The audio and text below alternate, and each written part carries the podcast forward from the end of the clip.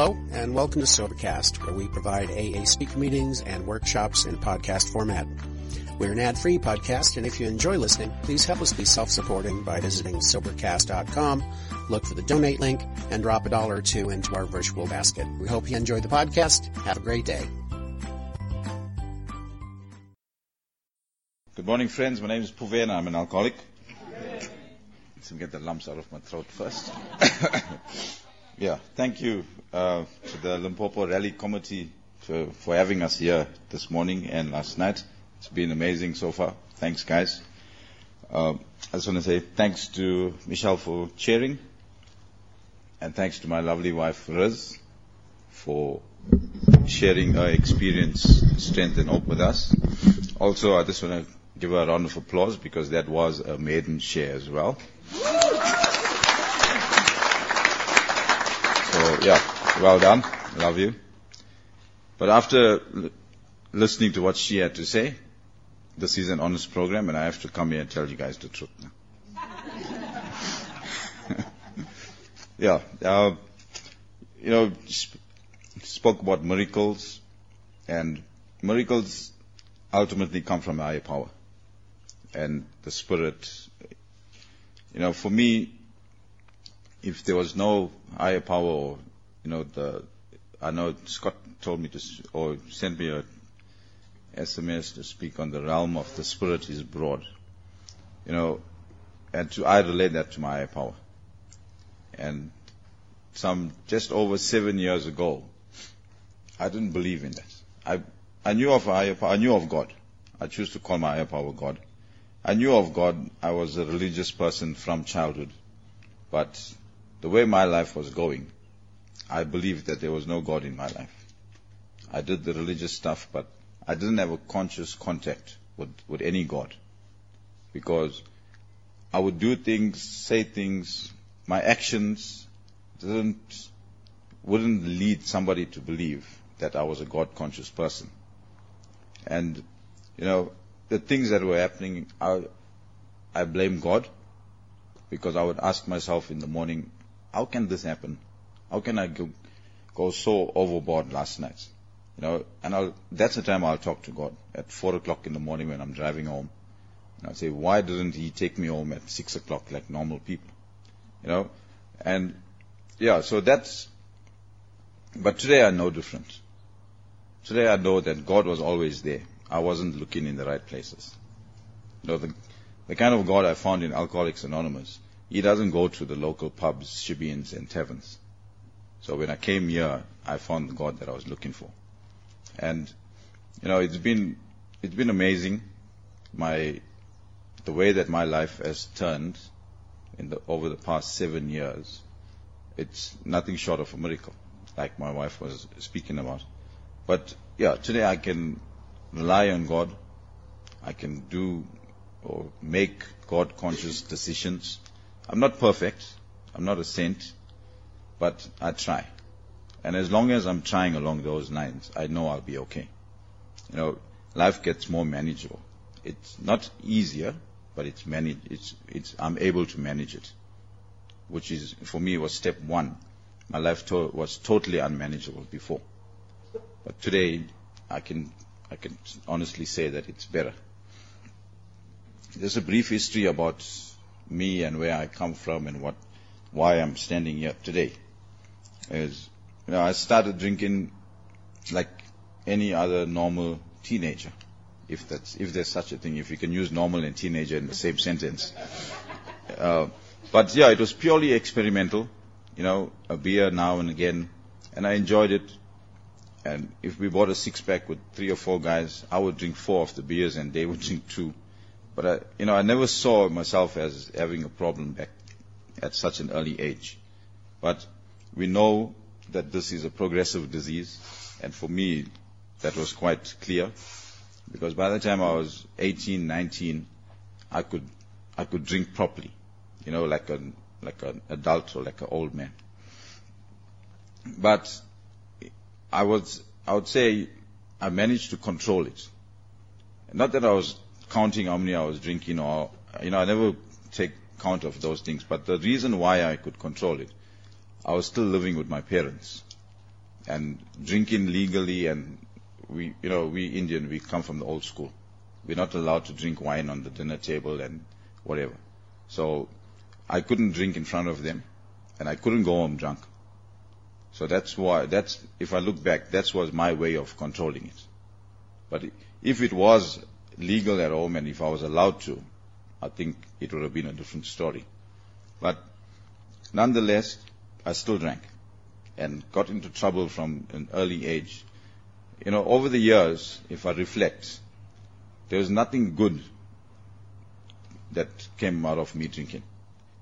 All my getting caught for drinking, okay, I never got caught for drinking and driving, but I got, I got almost arrested because I was drunk, but I was parked on the side of the road. So when the police stopped, and he said, you're, you're already drunk, but I said, yeah, I wasn't driving. The car was parked off, you know. Um, every time I, I landed up in jail or in trouble, it was always alcohol related. So that's why I say there was nothing good that came out of me drinking. But it didn't stop me. I didn't know. I didn't know that this is what's going to happen. You know, I drank for the fun of it, but at the end, and I justified a lot of it. You know, because I was with the wrong friends. It wasn't my fault. I wanted to leave and they told me stay and have one more. But it was my choice. But the minute I, if I had to admit and say, yes, yes, I know I'm drinking too much and that's my problem, then I'll have to do something about that. But I was too clever. So if it's, if it wasn't my fault, then I don't have to worry. You know, because I, I wasn't ready to stop, to give up drinking. So it continued like that. I moved up to Johannesburg in 1998, 99 for a better life because I messed up in Durban. So I came up here single, alone, and I thought I can manage. So I came up, like I said, looking for a better, for a second chance. When I, I found that life, because now I had the freedom. My parents weren't there anymore. I didn't need to answer to anyone. I was living with a cousin. So now I could, I realized I could drink whenever I pleased, go and come as I wished. Nobody to open the door or smell my breath or, you know, look at me and say, are you drunk now? So again, the alcoholism progressed. You know, when I, when I listen to speakers, I always get amazed. Somebody can share the most horrific stories. Then they pause and say, and then it progressed. How much more do we need? You know, so the drinking didn't stop. It actually got worse. But with all this, I was, I was still managing to work and support myself. Then I met my wife and after some time we moved in together. And for a bit, the drinking, you know, I had to impress her, so I managed to control it again. And but as we got to know each other on a more intimate level, and you know, we, there was no secrets, then I I started expressing my true self. And by then it was not too late, but she she knew now. And that's when all the lies and the deceit and the dishonesty crept in, because I couldn't say that I'm going to drink. I had to make an excuse. Because if I said I'm going to drink, she knew for a fact I'm not coming back. So if I said I'm just going to help a friend for 20 minutes, I'll be back. So she, they, I'll give her some hope that there is a possibility. But as soon as I leave the driveway, I know I'm going to drink. I'm not, I'm not saying that I knew I'm not coming back home. But I would go and drink and I'll tell the guys, you know, I need to have an early night tonight. But once I have one, we know what happens. But the fourth, fifth one, that promise to go home is no longer important. And, you know, we were talking about it on Friday night with the guys. If I said I'm coming home at 10 o'clock, and it's now 11 o'clock, and she phoned and she said, what's the story? And I'll make an excuse, I'm coming now. And by 11.30, another phone call. By 12.30, the phone is off. Or by 12 o'clock, the phone is off. And the guys will say, but you said you're leaving shortly. I say, yeah, if I go now, I'm still going to be in trouble. So I'd rather go at whatever when I'm done and still be in trouble. Why go, why go home early when you're late and still get the, the, the scolding or the scores, you know? Rather make the best of it than it makes the scolding worth it. So, you know, and the blackouts, most of the, I think towards the end of my drinking, every time I drank, I was, I drank in a blackout state Because those weekends that she spoke about, sometimes even I can't account for those weekends. I know I'll be drinking up until a certain point, and next thing I know, it's like Sunday morning and I need to go home. And she'll ask me, where were you? What? And I'll sit quietly because I can't answer those questions. If I answer it, I'll be lying. Only when I meet the friends during the week and they start reminiscing about the weekend, you know, vaguely I put the pieces back together. And with all that, it didn't stop me from even considering that maybe I'm an alcoholic. I didn't know what an alcoholic was. For me, I was just drinking and having fun. Like you heard, my son, she was, my wife was pregnant for my son. I still behaved irresponsibly. Yet I claimed that I'm going to be the best father. When he was born, the day he was born, I got pissed. I was at the hospital in the morning and we went through the birth and everything.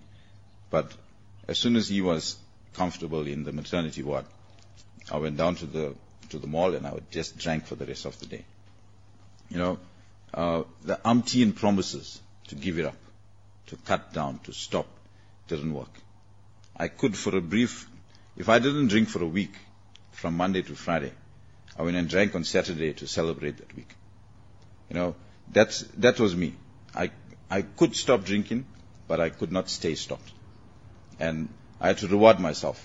If I didn't drink for a month, I had to reward myself by drinking. The insanity. But with all that, I never knew I was an alcoholic. I didn't uh, see myself having alcoholic tendencies. And, you know, it just got worse. Life was unmanageable, totally. And up to a point, at, the early stages, my justifications were the rent is paid, there's food in the fridge. You know, what's the story? What's the problem? If I want to drink, leave me. But even like towards the end, due to my drinking, I was unemployed. You know, uh, my friends didn't want to drink with me anymore. I was a nuisance to them. My family wrote me off. My father wrote me off. He said, you cannot be my son. I cannot raise, I would have not raised somebody like you. And he disowned me twice. Now, in my, you know, normally if somebody is disowned, they say, right, forgotten. But I managed to win him back only to be disowned again. And now I understand only alcoholics can do that. Normal people will appreciate that second opportunity and, and hold on to it. But I didn't respect that. You know, even with them, umpteen promises, nothing worked, you know. Uh, and I did a lot of crazy, stupid things whilst drinking. Irresponsible things.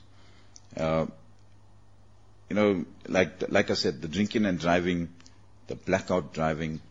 I would drive and the next morning I would ask the guys, hey, you got home last night? And they'll say, you can't be serious, you dropped me off. And I wouldn't remember the drive. And I'm talking like about an 80 kilometer drive.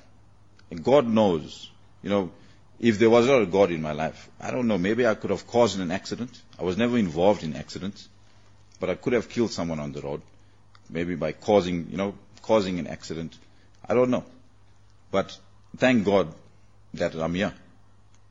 Through all that, being at the wrong places, getting involved with the wrong guys. Like I'm, I, I got locked up carrying unlicensed firearm, assaulting a police officer, all those crazy things, and all all those things were all alcohol related. But it never made me think. On just over seven years ago, a week or two weeks prior, that fateful Monday morning, Monday night, I left home on a Friday, and I told my wife I'll be back within about two or three hours. I needed to go see someone. And she trusted me because when I left home, I think I was sober. And she trusted me because I said I'll be back shortly. I'm not drinking, I'll be back just now. And I got home Monday night after 8 o'clock from leaving home on Friday. That weekend was a total blur. No one knew where I was. Right? But I was just drinking. I didn't have affairs, I promise. because that would, that would take up my drinking time. but, you know, uh, it was like I was having an affair because I was spending money. I couldn't answer for my whereabouts. I was discreetful. I was putting my cell phone off. So if somebody didn't know, they would think that this guy is jolling somewhere. And when I came home, there was a note there. You know, if you want to drink, you carry on. I'm taking the baby and I'm going. blah, blah, blah. Uh, don't, and that was the first time when I was reading that note, I started, I listened to my wife. Because she said there, don't phone me, don't come looking for me. If you're in a drink, continue. So I did just that. I went and showered. I phoned my friends up again. And I was going back drinking. I didn't know where they were. Now it, you know, it, to me it's fun, it's funny now. But at, at that point, the insanity. I didn't know where my wife and my three month, three year, five month old child was. But I still chose to go drink. And I drank, I think, it was about seven days or eight days before I found out, found out where they were living.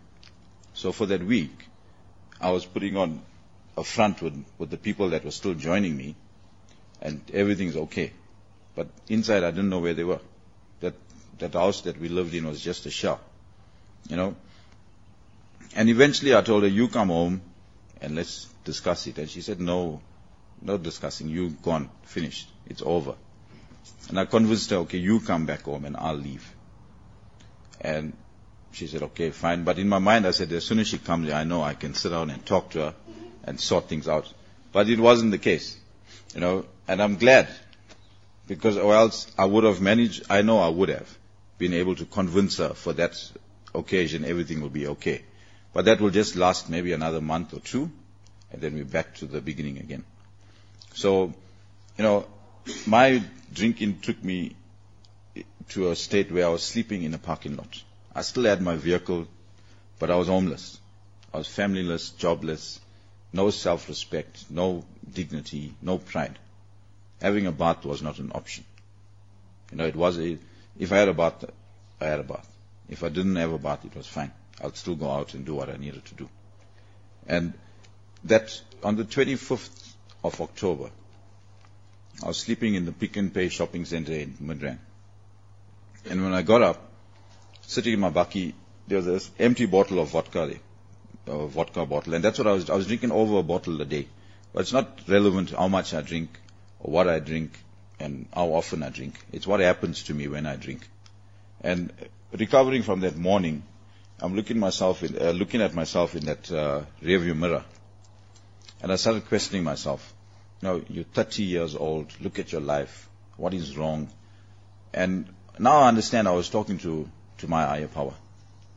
And from that point on, I went back to the flat, I packed a suitcase, and I drove down to Durban. And I had a family member that was in Alcoholics Anonymous. And he took me for my first meeting on the 26th of October. And from there, I didn't look back.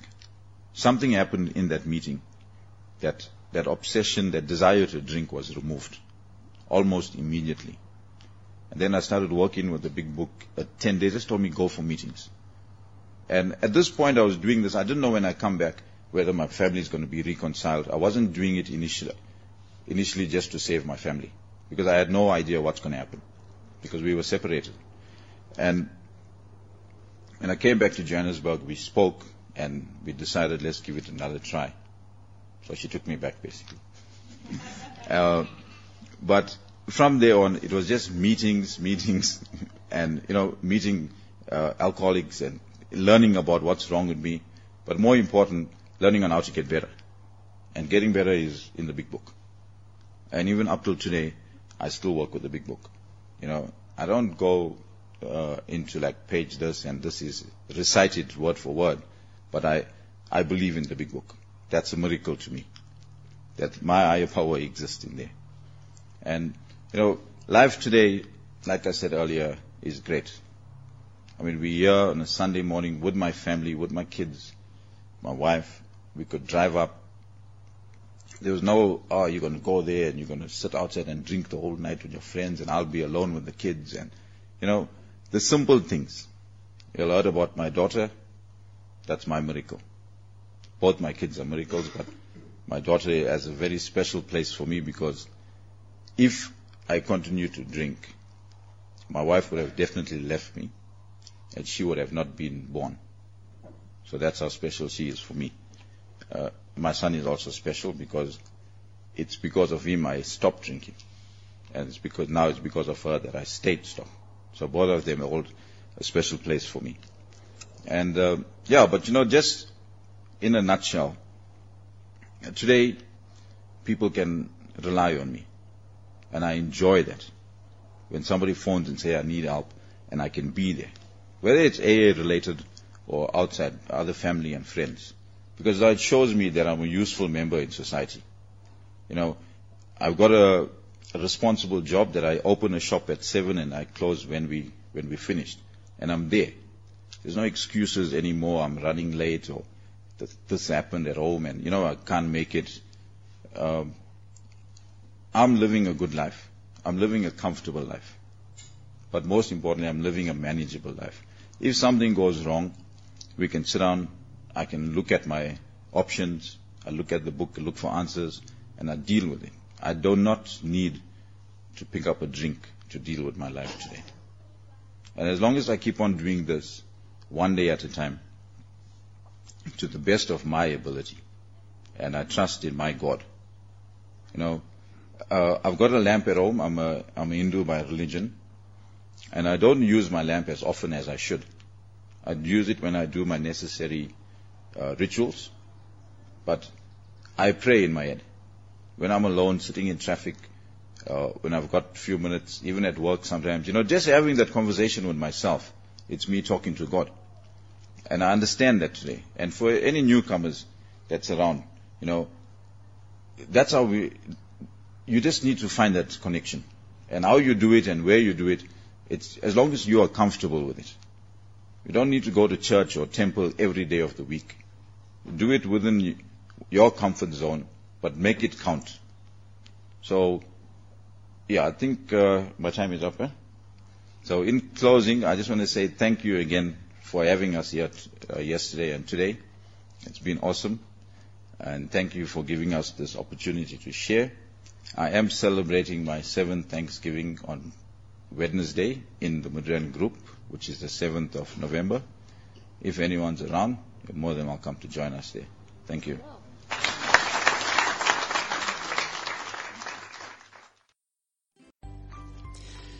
Thanks for listening. I hope you enjoyed the podcast. Sobercast is ad free, and we'd like your help in order to keep it that way. So if you'd like to help us be self-supporting by pledging a dollar to a month, visit Sobercast.com and look for the donate links. Thank you very much.